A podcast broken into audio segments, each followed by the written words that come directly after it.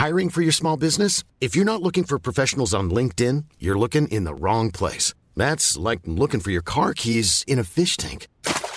LinkedIn helps you hire professionals you can't find anywhere else, even those who aren't actively searching for a new job but might be open to the perfect role. In a given month, over 70% of LinkedIn users don't even visit other leading job sites. So start looking in the right place. With LinkedIn, you can hire professionals like a professional. Post your free job on linkedin.com/people today. Even on a budget, quality is non-negotiable. That's why Quince is the place to score high-end essentials at 50 to 80% less than similar brands. Get your hands on buttery soft cashmere sweaters from just $60, Italian leather jackets, and so much more. And the best part about Quince, they exclusively partner with factories committed to safe, ethical, and responsible manufacturing. Elevate your style without the elevated price tag with Quince. Go to quince.com/upgrade for free shipping and 365-day returns. Hello and welcome to Off the Beaten Track podcast. I'm your host, I'm Stu Whiffin. It's another week, therefore it's another episode. My guest today is photographer Gered Mankowitz, and oh my God, we have a wonderful chat. I mean, we touch on some really interesting things, and you know what it was like to, you know, experience the kind of the moment Elvis, you know, blew up onto the world scene, and we talk about some incredible memories of his childhood that involve Peter Sellers coming round for lunch and taking photos. There's so much more. Clubbing with the Stones and the Beatles. They're just, you know, a few little parts that you're going to get to hear Gered elaborate on in this episode. It's wonderful. Thanks to Asha for facilitating this. Obviously, one of the things that Gered's up to at the moment is the Icon series on Sky Arts, and I've seen two so far, and it's wonderful. If you like music and you like photography and you like, you know, the visual elements of music, then go and watch it. It's a wonderful, wonderful series. A few other thank yous before we get on to the episode. Thank you to Scribius Pip and everybody at the Distraction Pieces Network. Thank you to 76 for producing this podcast. And if this is your first time listening to Off the Beaten Track, then when you finish listening to this wonderful chat, then why not have a look in the archives? Because, you know, if music's your thing, then you can hear me talking to, you know, a variety of artists from Chuck D to Chic to James Lavelle to Melanie C to the Deftones, you know, actors like Maxine Peake, Amanda Abington, and if you like your photographers, then I spoke to Dean Chalkley, who also features on the Icon series, Simon Halfon, the art director that worked on Listen Without Prejudice and the Style Council stuff. I've spoke to directors, and there's 200 episodes. So go and have a rummage in the archives, and I'm sure you'll find some wonderful chats with some incredible creative people. And if you'd like to support the podcast, because I should stress this is a labour of love, you can do so. And what you also get if you do is 4 extra episodes every week. So you find out about that at Patreon. Patreon, patreon.com// Off the Beaten Track. And yeah, if you go over there for about 80p a week, I think it is, you get 4 extra shows a week, 16 a month, and video episodes and all sorts of stuff for literally $5, I think, $5 in fact, a month. So, and that really does help. It all goes in the pot to kind of help me keep, you know, paying for the production and you know, making these podcasts happen. So, and you know, I can't thank you enough so far for the support that you've given Off the Beaten Track. It's such a joy to do this. And you know, when I pressed stop on this episode, it was just beaming with, you know, just a lovely chat of a wonderful, warm human being. And I'm going to get on with it. So it does give me great pleasure to say, please enjoy today's episode with Gered.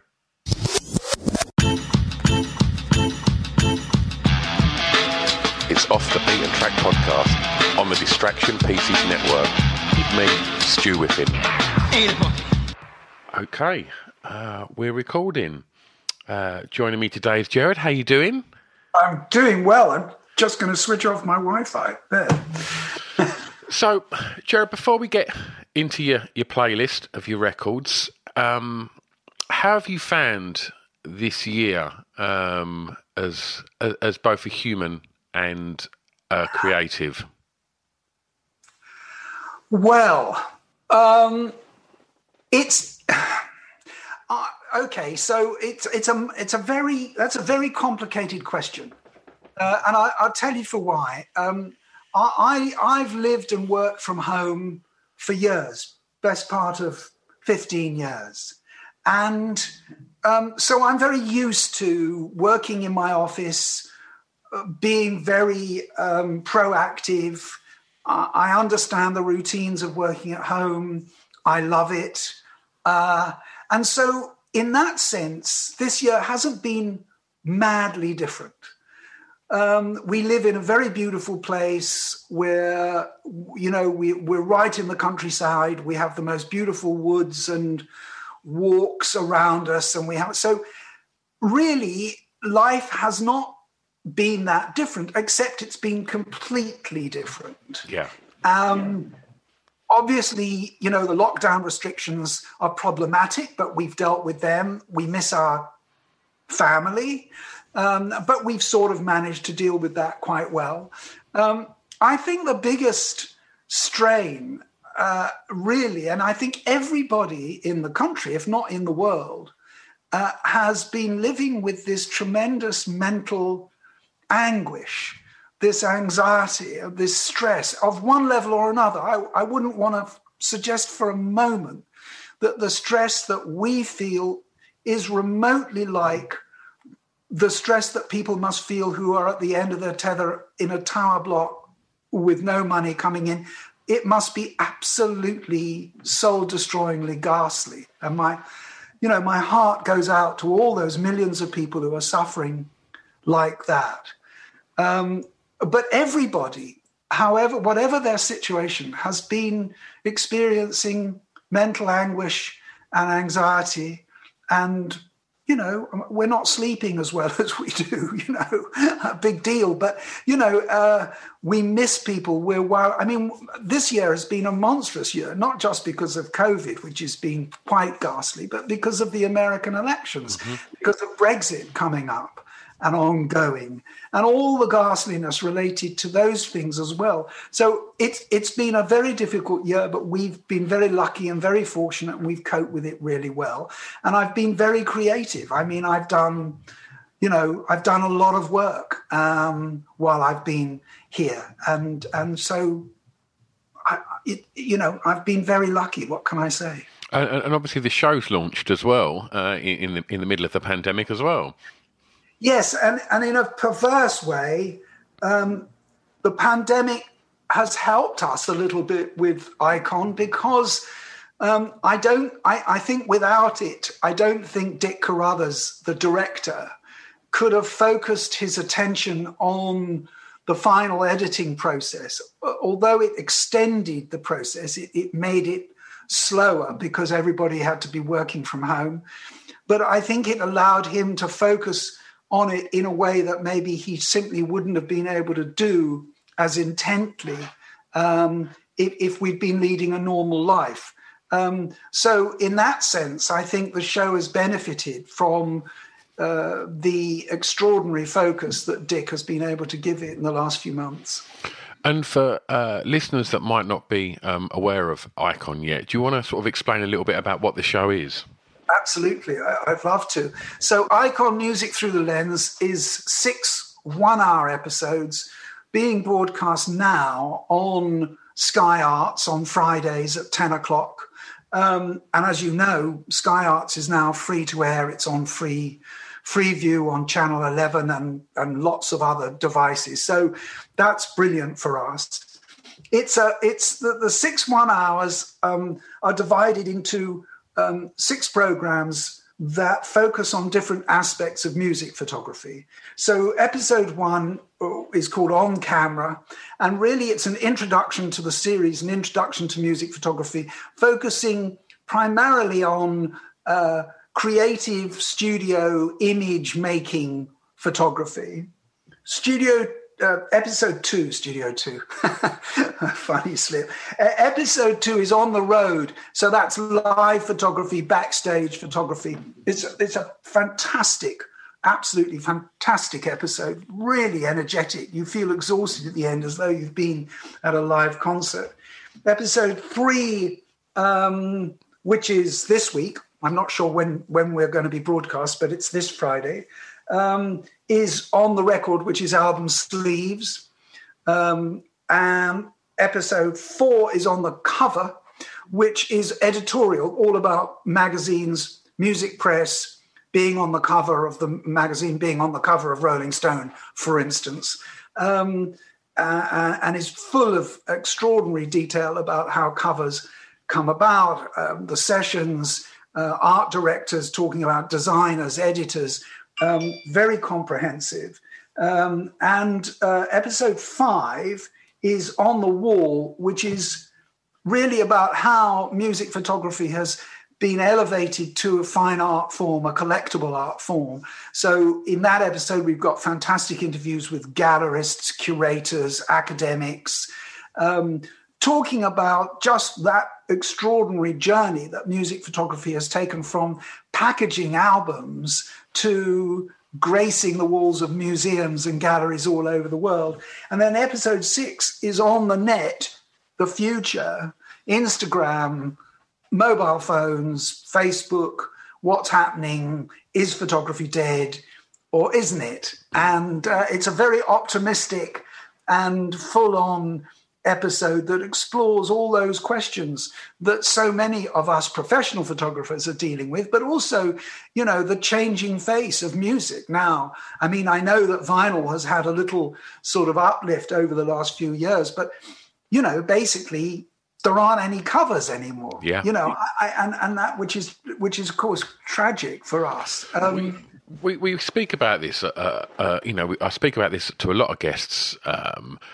That I guess a kind of, you know, 40 plus, 47, you know, I grew up just, you know, absolutely devouring vinyl and the artwork that was, you know, was very much part of that. And it's very strange because these conversations come up so many times of the journey of going to buy a record, which I'm sure we'll touch upon as we, you know, as we further ourselves into the podcast. But it's, the one thing that I understand that there's pros and cons to the way that people can get their hands on music now. And I think it's really great that people have got open access now to go and find out about so much music, you know, literally within seconds on their phone. But the big loss that I think is the biggest loss is the artwork, because you don't get to devour it, you know, as you would when you could afford one record a week and you put it on, and then while you was listening, you would literally study the cover, read the sleeve notes, and I think that's something that I feel is a loss. Yes, and of course, I think that from a musician's point of view, the actual making of an album, I mean, an album was very carefully thought about. It was constructed. Not only did it have two sides, but it would have perhaps 6 or 7 tracks each side. They were a progression. It was a musical journey as far as the art is concerned. Sometimes, of course, that was a load of pretentious twaddle, but nevertheless, it was an experience. You didn't just dip in and cherry pick track 3 or track 7 in the way that people do now. So it was not just the fact that you saved up for it. You made a decision to buy a particular album, and it was a precious object, which, as you put it, you devoured when you got home. But you also, of course, you were listening to the music as the producer and the artist, or the artist and the producer, wanted you to hear it.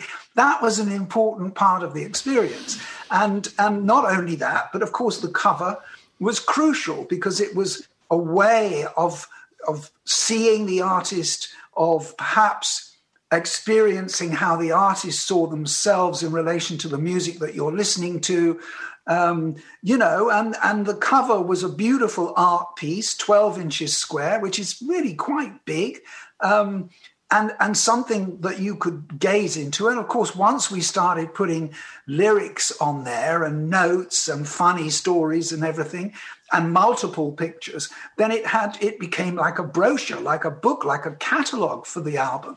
So yeah, I miss that terribly.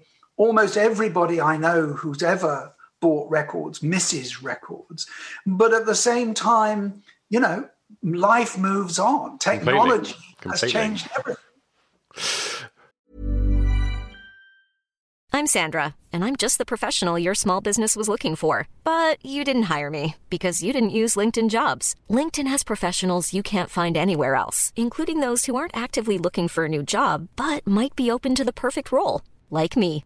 In a given month, over 70% of LinkedIn users don't visit other leading job sites. So if you're not looking on LinkedIn, you'll miss out on great candidates like Sandra. Start hiring professionals like a professional. Post your free job on linkedin.com/people today. Ryan Reynolds here from Mint Mobile.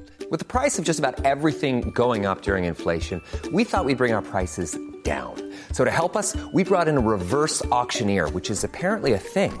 Mint Mobile Unlimited Premium Wireless. How to get 30, 30, how to get 30, how to get 20, 20, 20, how to get 20, 20, how to get 15, 15, 15, 15, just $15 a month? Sold! Give it a try at mintmobile.com/switch. $45 up front for 3 months plus taxes and fees. Promoting for new customers for limited time. Unlimited more than 40 gigabytes per month. Slows full terms at mintmobile.com. Hey, Dave. Yeah, Randy. Since we founded Bombas, we've always said our socks, underwear, and T-shirts are super soft. Any new ideas? Maybe sublimely soft. Or disgustingly cozy. Wait, what? I got it. Bombas. Absurdly comfortable essentials for yourself. And for those facing homelessness. Because one purchased equals one donated. Wow, did we just write an ad? Yes. Bombas. Big comfort for everyone. Go to bombas.com/ACAST and use code ACAST for 20% off your first purchase. Track one, Gered, the song that you regard as having the greatest ever intro. Well, I've chosen Ry Cooder, All Shook Up, and I love Ry Cooder. I've loved Ry Cooder for the best part of 50 years, I think. And one of his early albums, Into the Purple Valley, was one of those covers that I always wish I had done. You know, my life is littered by other people's covers that I wish I'd shot. And Into the Purple Valley by Ry Cooder is one of those. But I love this, Ry Cooder, All Shook Up.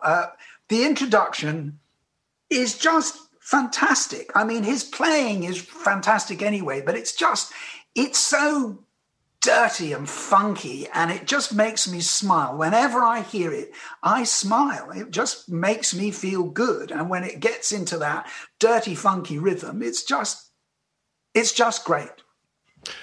I've seen that. Obviously, I've gone through your selection of choices, and quite a few feature in different films. Certainly, I never thought about that, but yes, of course they do. Certainly, the first and the last, and I'm sure there was another one. There was number 3. Yeah, of course. So I guess, you know, having such a creative eye and mind, do you, when you listen to music, you know, does it create pictures in your mind? Yes and no. That's a really interesting question. Yes, it sometimes does. I think what it does is particularly for this selection, because this is a sort of memory lane nostalgia selection. So it reminds me of moments, and I picture moments. All Shook Up. I mean, because it's an Elvis Presley song and was a great song and an important song from my childhood anyway. So that's a nice aspect of it. But I chose it just because this intro, because of Ry Cooder, his playing, his sound. I love his sound. I mean, even on some of the albums he's made, which are perhaps not entirely my sort of music, maybe they're a little too gentle or something, or a little too country in a way. It's his sound is just fantastic. His skill, his taste, his style.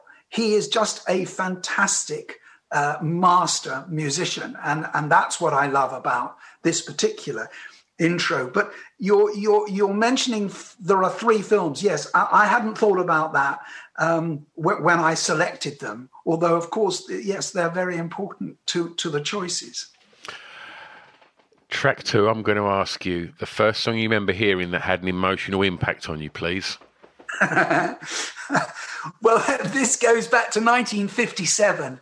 I was about 11, and I was just getting interested in girls. I was just sort of seeing girls in a different way, and I was always drawn to older girls. And Diana by Paul Anka is a song about a young man having a crush on an older girl. And I think that the feeling of it, I mean, to be honest, I've never really listened to the lyrics in great depth or detail. It's just the sound. There's a fantastic brass sound in it, as saxophones, I guess. But there's just a feeling about it. And I remember hearing it probably on Radio Luxembourg, having these early emotions and being drawn to older women and hearing this record, and it just sort of struck a chord. So that emotion would have been what? Lust and excitement, I guess. Probably disappointment and unfulfilled disappointment. Yes, sort of desire, unfulfilled desire. Wonderful. So where was home then? Where was you born? I was born in London, northwest London, in the 50s when I was at the school at this particular moment in time. I just started at a school called King Alfred's in Hampstead, and we lived in the sort of... Actually, we lived, funnily enough, we lived about... 2 minutes walk from Abbey Road Studios. All right. And not, although it was a studios at the time, we weren't particularly aware of it. It wasn't famous at all. And we lived in a funny little Victorian cottage just tucked round the back there, in the shadow of a huge block of flats called Grove Hall Court. And but we lived there, and I went to school on the... number 13 to Golders Green, and then walked up the hill. So I've lived in London. I was in London all my life until about 12, 15 years ago when we moved to Cornwall, which is where I am now, where I'm talking to you now from. Well, I'm going to take you back to the school now, because for track three, I'm going to ask you which song reminds you of your time at school. Well, here's the movie link again, Jailhouse Rock by Elvis Presley. Now, I've been thinking about this. I love Jailhouse Rock, and I love what you asked me about images. And the one image that came up was that extraordinary movement of Elvis in his sort of dark denim prison outfit, I suppose, shaking his hips and throwing his body in the opposite direction, throwing a shape at a time when we didn't know anything about throwing shapes, and dancing with an abandon that just seemed alien and so exciting. And Jailhouse Rock came out in 58. So I'd moved on a little bit from Diana, and this was a record that I remember loving and sharing with my mates at school. I feel that this is probably the first, if not one of the first, records that we all shared. It did something to us as boys, 12, 13-year-old boys. And and it was very exciting. What I don't remember is where I saw Jailhouse Rock. Now, I've got a feeling that it was the album sleeve more than the movie itself. I'm not sure how I would have seen the movie, but I do remember the album and that image of Elvis on the cover.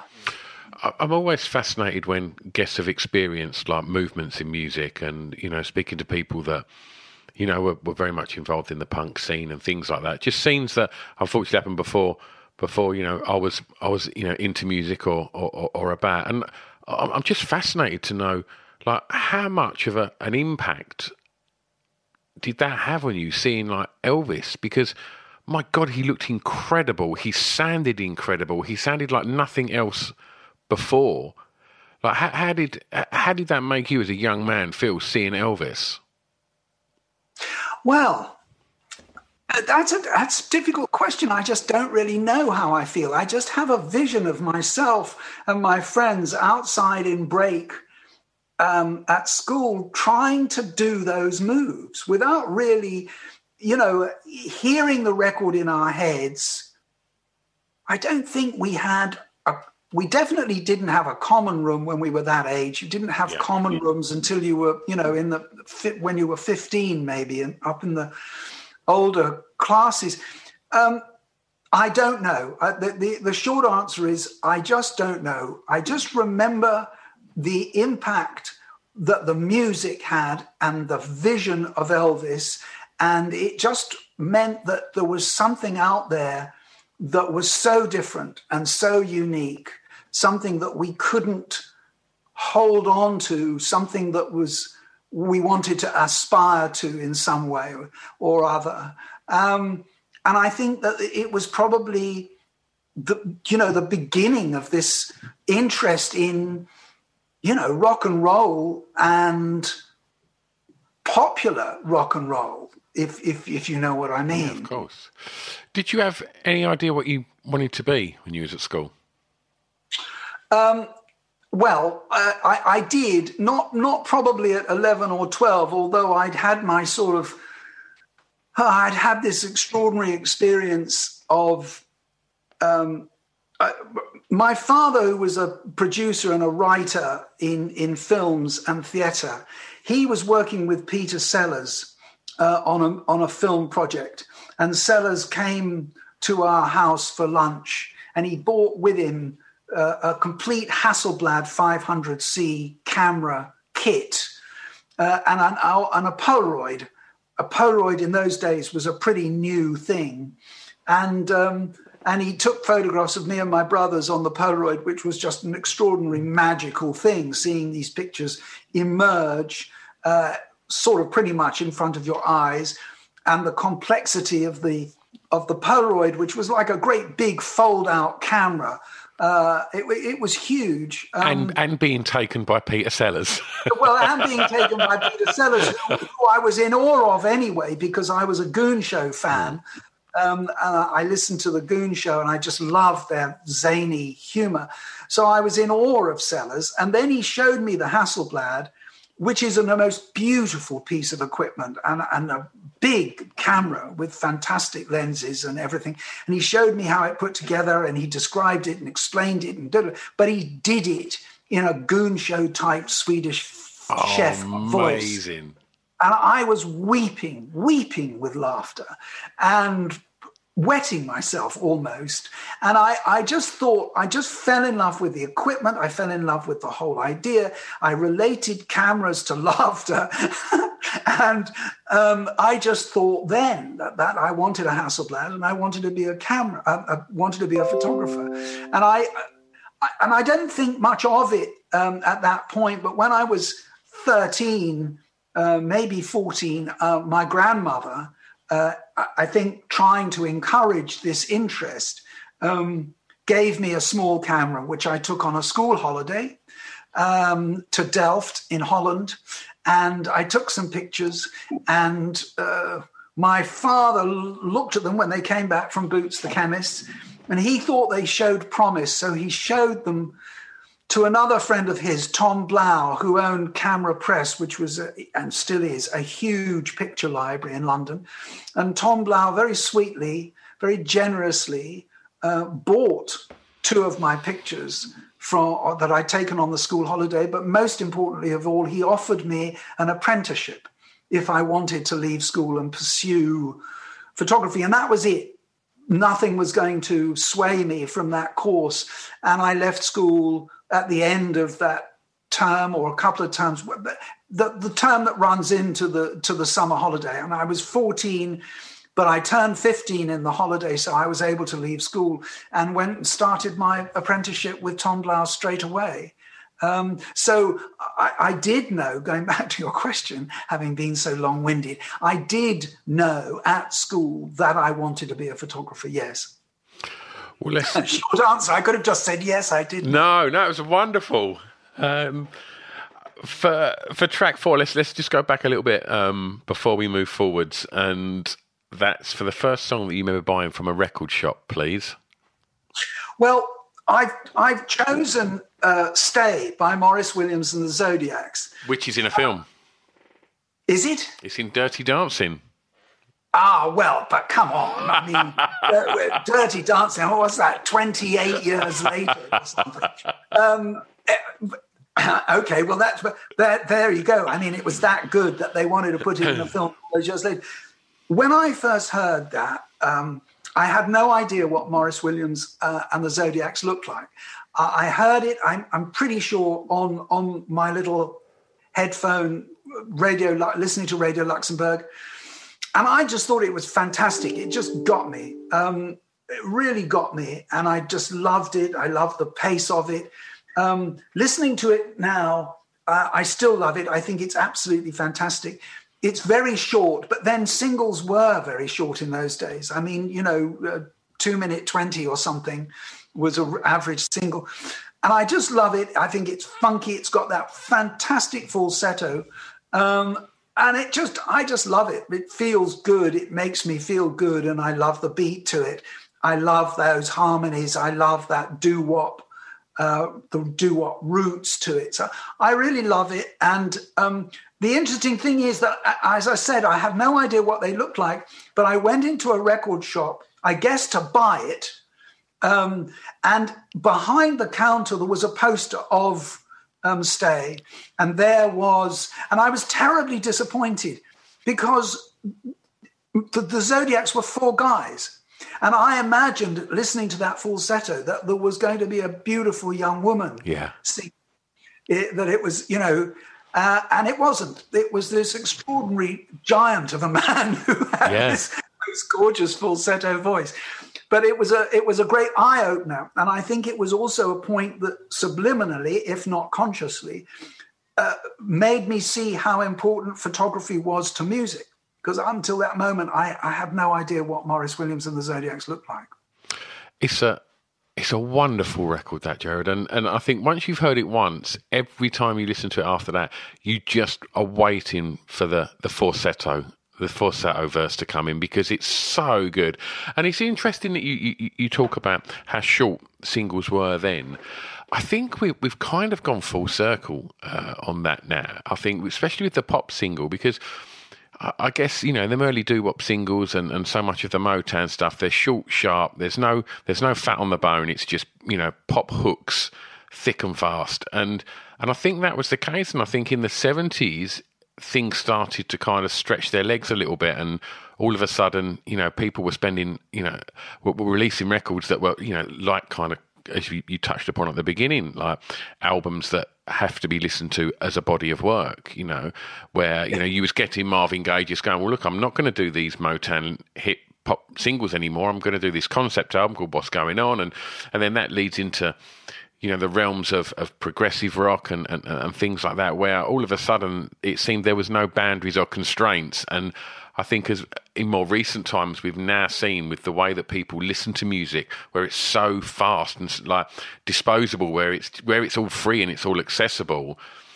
I think people's attention spans, on the whole, not everybody, but are quite. I want the quickness of it. I want the whole thing as quick as I can. And I think we've gone kind of full circle again on that. When you look at the big commercial pop records now, they're straight in with the chorus, and there's, there's no fat on the bone again. It's all sickly sweet and well manufactured, as it was back in the day of doo-wop and Motown. I think it's quite interesting. That's very interesting. And of course, I guess that one of the reasons why singles were so short originally was because of radio play, because the radio DJs and the programmers just didn't think people were going to hang around for more than 2.5 minutes. And maybe now that people have got to make their music so instantly accessible, then the same thinking but is applying. It's interesting. I hadn't really thought about it, but yes, it's interesting. It's weird that you say radio as well. I got to sit and talk to Andy McCluskey of Orchestral Maneuvers in the Dark a little while ago, and he explained to me that, you know, post his work with OMD, he became predominantly a songwriter for pop artists, and was then explained to him that Radio 1 wouldn't play a record if the vocals hadn't kicked in by 19 seconds. And I just find that sort of thing's fascinating. And that was in the kind of, you know, tail end of the 90s. So, you know, I find that really interesting, the way that people, how people ingest their music now, and how, you know, on the whole, the stuff that you're given on commercial radio is very slick, tight, short, and to the point. And I think there's a lot of art gets lost in there. You know, I think there's something to be said for letting music breathe a little bit and people get a bit more creative. But yeah, I don't know. I just always find it very, very fascinating how people's sort of, you know, the market place works with people's sort of listening habits. Very, very, very fascinating. Yes, very interesting indeed. For track 5, I'm going to ask you the song that soundtracked your year's clubbing, please. Yes. It's funny, when I first read this question, I thought clubbing, I don't club, I never club. Then, of course, I realised I did club a lot in the 60s, and the club that we went to, or I went to more than any other, was called the Ad-Lib Club. And the Ad-Lib Club was off Leicester Square in, and I've completely forgotten the name of the little road, but it was right above a new cinema theatre, which I think was called the Prince Charles Theatre. And it was in a modern building. You went in a lift that had a glass ceiling, or mirrored ceiling rather, and you sort of came out of the lift, and the noise just hit you. So it was on. It wasn't very high up. It was on the top of the building, which was only 5 or 6 floors up, I guess. But you still had a view out of the windows across bits of London. You still had this sense of being above it all, and it had a fantastic dance floor. I was going to say disco dance floor, and tables all around, and they served food there, and it was a really fantastic club. I loved it. And you'd bump into Jimi Hendrix there, the Beatles would be there, the Stones would be there. I remember PJ Proby used to have a sort of almost have his own table in a corner, and he had a funny guy with him called Bongo Wolf. God knows, I don't know whether you... Anyway, it was a crazy time, and it was lovely, and it was definitely my clubbing period. And the music, the track I particularly remember, the music was Motown. For me, that mid-60s period was dominated by Motown, and Nowhere to Run by Martha and the Vandellas just got the whole dance floor going. Everybody doing the movements, a sort of combination of Martha's movements and Diana Ross's movements and whatever was the mashed potato or the whatever it was. And it was just crazy, and it was such fun. And so that's the song I've selected for my clubbing years. And it's a glorious record, Gered, an absolute masterpiece of a pop hit there. You touched on something there, and I... You know, when in my clubbing years, I would go to, you know, whatever the local club was, and generally just see kind of all the local lads that I went to school with and things like that. I certainly didn't walk into a club where there was Jimi Hendrix, the Beatles, and the Stones. I mean, how did that come about? And I mean, had you already sort of worked with Hendrix at that point, or the Stones, or obviously I hadn't worked with Hendrix in '65, so I was sort of. I was painting a very general picture then of mid-60s London. But yes, the thing is that what's really difficult to get across nowadays is that London was very small. Swinging London was even smaller. And the club scene was really small. I mean, there were maybe a dozen clubs in London, several of which were sort of out of bounds because they were dodgy, you know, blood on the steps sort of places.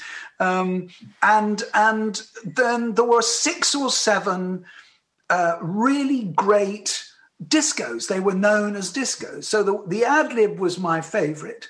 But there was the Crazy Elephant in German Street, which was literally within 5 minutes of my studio. There was the Scotch of St. James, which was actually next door to my studio. And there was the Cromwellian, which was down towards South Kensington. And there was the Pheasantry on King's Road and a couple of others. And these were places where I can't remember whether it was a sort of, oh, Thursday we'll go to the Cromwellian, Saturday we'll go to the Ad-Lib. I can't remember that. And generally I went to the Ad-Lib because I just felt comfortable there. But the scene, for want of a better word, was filled with, you know, musicians and actors. And they went to the clubs. They were the people who were powering Swinging London.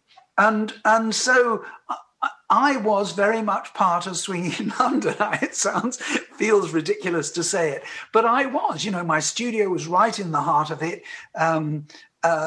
My world, briefly, for that mid-'60s period, was Swinging London. I was photographing the artists and I was hanging out in the clubs in the evening. And the Beatles would be there and the Stones would be there. And from 66 onwards, Jimmy would be there. Jimmy played at the Scotch. He busked. What's the word? I can't think of the right word. Jammed. He jammed with the House Blues Band at the Scotch of St. James because I think the Scotch was Chas Chandler's favourite club. And so when on the way back from the airport, from Jimmy coming into London in whenever it was, October 66, Chas took him to the Scotch of St. James, and my studio was literally next door. And Jimmy, that was Jimmy's first taste of London nightlife. So yes, it was an extraordinary time and full of extraordinary people. And it was I just remember fun and music and a lot of dancing, a lot of incredibly beautiful women, models and actresses and singers. And just a great time, really. What a time to be alive. Yes. Yes, I'm very lucky. Definitely very lucky. Very lucky to remember it now. And able to embarrass my daughters and my grandchildren with my dancing even now. Oh, lovely. For track 6, I'm going to ask you for a favourite song from an artist from your home county, please.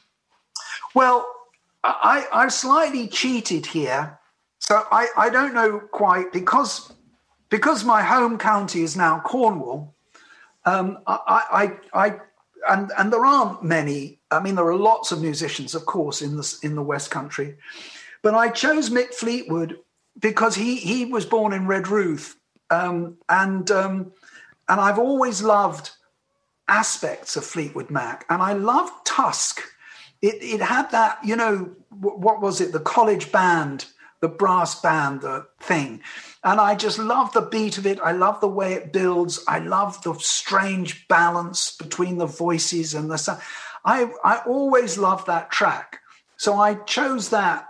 But if my birth county is London, and so I chose the Stones' Paint It Black, which is one of my great favorite Stones tracks, and so I don't know whether that's cheating, but that's what I did. No, I'll let you off. You can have an honourable mention there, and I mean, Painted Black's as is Tusk. I mean, Tusk is a cracker sounding record, and it's got such a groove to it as well. And you're right, the mix of the vocals is quite a captivating record. That, but just to sort of touch on the Stones a little bit, Your relationship with working with them. I don't want to sort of hang on to the clubbing question, but in these clubs when you would be and there would be all of these different sorts of people there, Would that also be where these relationships were formed, and you know, networks would form through that, or would it be the other way around? You know, did you meet the Stones through that, or did it come from a much more kind of sort of management type, you know, traditional setup for work? A mixture of the two. Funnily enough, I did meet, the first Stone I ever met in 1964 was Brian Jones, and I met him in a club, and he was having dinner in a club, and there was some friends on the table, and they called me over, and I met Brian, and Brian was, you know, immensely charming and polite and very, very nice company. But I think that most of my work came on a business level. It was always very business, very professional, came through the management, came through the record company. It very rarely came directly through the artist. And I sort of feel as though, although I might bump into Chas Chandler at the club, and he always extremely friendly, he might easily say to me, I've got a new band, they're called Ambrose Slade. I really want you to work with them, you know.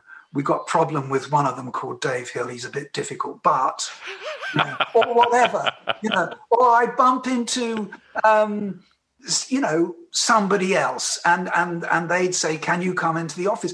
But it was really in those days. Oh, I think I should cross another point. In those days, the clubs weren't accessible to the public. Now, I don't mean they were closed off. I just mean that the public, the fans, weren't out on the street yet. They, of course, if they found out where somebody lived, they might be hanging around with their brownies, hoping to get a picture. But the clubs, one of the reasons the clubs were so fantastic was that the Beatles and the Stones and all the others could be there without being hassled, without being bothered, without, you know, if there were journalists there, the journalists were completely, you know, the clock has switched off. They were just hanging out themselves. There was no paparazzi. There was no stress or strain about it. There was no worrying about who was waiting for you round the corner, you know, with a camera ready to take a compromising picture. So everybody was very relaxed. Everybody was very chilled. Everybody was very comfortable. And there was no aggression. I don't remember any aggression at all. I remember a lot of giggling and a lot of laughing and a hell of a lot of dancing. Wonderful. For your last track, I'm going to ask you to tell me a song that many may not know that you would like them to hear? Well, I thought of there are so many tracks that I wanted to slip in here. And in the end, I've gone for Bob Dylan, Knocking on Heaven's Door. This is a record that means a lot to me and to Julia, my wife and lifelong partner. We've been married for 50 years. So, and she was with me throughout a lot of the 60s. We were together. So, but this record has a particular meaning for us. I've always loved it. I've always loved Bob Dylan. I don't think this is a track that is particularly well known. I suppose Bob Dylan aficionados know it. I don't even know whether they like it. I don't know how rated it is in the Bob Dylan canon. I've always loved it. It has a fantastic feeling to me. It has a fantastic emotion to me. And we were driving around America in the 70s, early 70s, Julia and I, and we came to a diner in the middle of the desert, pretty much. That's the image. And when we went into this diner, which was checkered tablecloths, and there was a jukebox, and this was playing. And it just fitted that fantasy at that moment. This fantasy of America, the perfection of this aspect of America. America was still, at that moment, the land of our dreams. Gosh, things have changed, but it was. It really was. And this was just a fantastic, this classic American cliche, the diner in the middle of the desert and this song playing on the jukebox as we came in. Oh, incredible choice. Gered, we put together a Spotify playlist to accompany the podcast so people can go and listen to all of your song choices. As we find ourselves sort of getting to the end of 2020 and looking towards a more positive and freer 2021, hopefully, what are you looking forward to in 2021, and what are you up to professionally?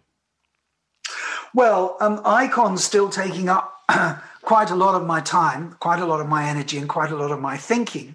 I'm actually building a new website. I don't mean I'm not physically building it, but we're building a new website, which I hope we're going to be launching.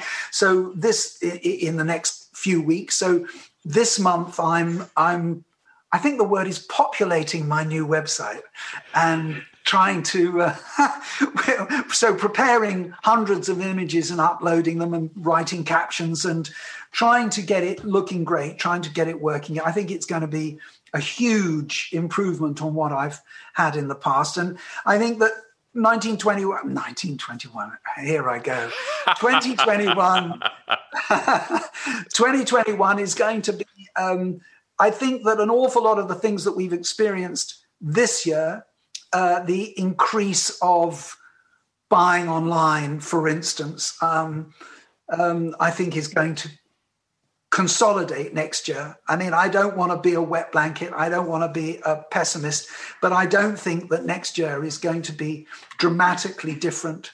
Certainly for the first 6 months, I think it's going to take a long time for the vaccine to get distributed and finalized and all of that. So I think it's very exciting. These last few days, we're all terribly excited, all terribly worked up about the prospect of a vaccine, which is wonderful. Of course, it's wonderful. It's what I'm sure we all need, but it's going to take a long time, much longer. So 2021 is for me, I think, is probably going to be similar to what it has been for these last 9 months, hopefully with more optimism, with some light at the end of the tunnel and some optimism there as well. But I'm going to carry on doing what I'm doing. I've just published another book, Going Home with the Rolling Stones, 1966. I'm working on a yet another book. So I just keep working, very proactive, trying to come up with new ways of presenting my work. And it'll be, I guess it's going to be more of the same, certainly for the first 3 to 6 months of 21. And the website that's being built at the moment, where will people be able to look at that? What's the address? Oh, it's mankowitz.com. It's always been mankowitz.com, and so www.mankowitz.com, mankowitz. Wonderful. We'll tag that in when we put this out. Gered, it's been an absolute pleasure. Thank you so much for your time today. It's been really, really interesting. Thank you, Stu. It's been lovely talking to you, and great to have an interview. A conversation that focuses on such sort of different areas. Really, it's nice to not always have to explain what Jimi Hendrix was like. Wonderful. Thank you very much, Gered. Pleasure, Stu. There you go. Peter Sellers popping over to take some photos, clubbing with the Beatles, Hendrix, and Stones, and. It's just a fascinating insight into what Swinging London must have been like. Just so exciting, and yeah, what a warm and kind gentleman, and a lovely chat. And yeah, go and watch the. I don't need to tell you to go and watch the Icon documentary now because I'm sure yous are all going to be choking at the bit to watch that. And like I said, catch my conversations with Dean Chalkley as well, who features on there. And why not go and have a rummage in the archives of this podcast, because there's 200 episodes now with just some amazing creatives, whether they be musicians, DJs, producers, actors, comedians. Yeah, go and have a look, because there's some cracking stuff to be enjoyed. I'm back next time. If you'd like to support the podcast, then you can do so at patreon.com/offthebeatentrack. And I'll be back soon. See you soon. Take care. Bye-bye. I've got an announcement. Save Our Souls Clothing. www.sosclothing.co.uk. Why am I telling you this? Because they're our official sponsor. Yeah, that's right.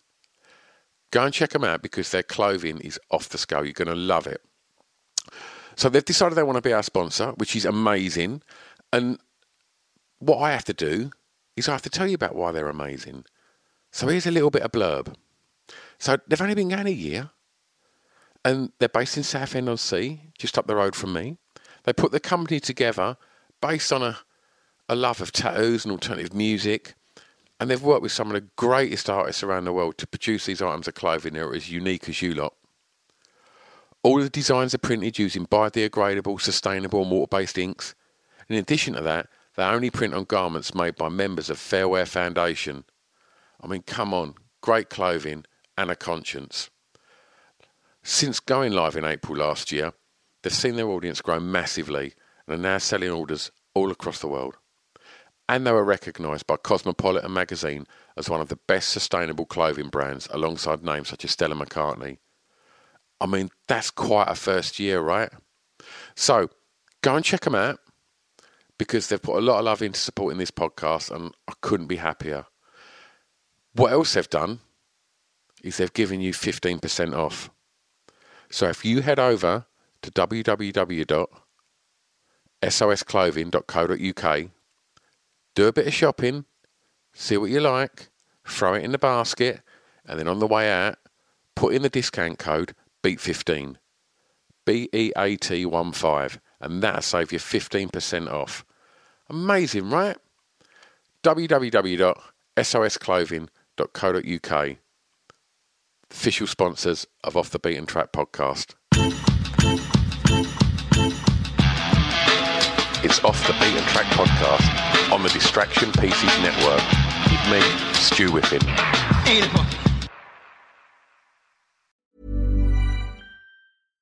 Hi, I'm Daniel, founder of Pretty Litter. Cats and cat owners deserve better than any old-fashioned litter. That's why I teamed up with scientists and veterinarians to create Pretty Litter. Its innovative crystal formula has superior odor control and weighs up to 80% less than clay litter. Pretty Litter even monitors health by changing colors to help detect early signs of potential illness. It's the world's smartest kitty litter.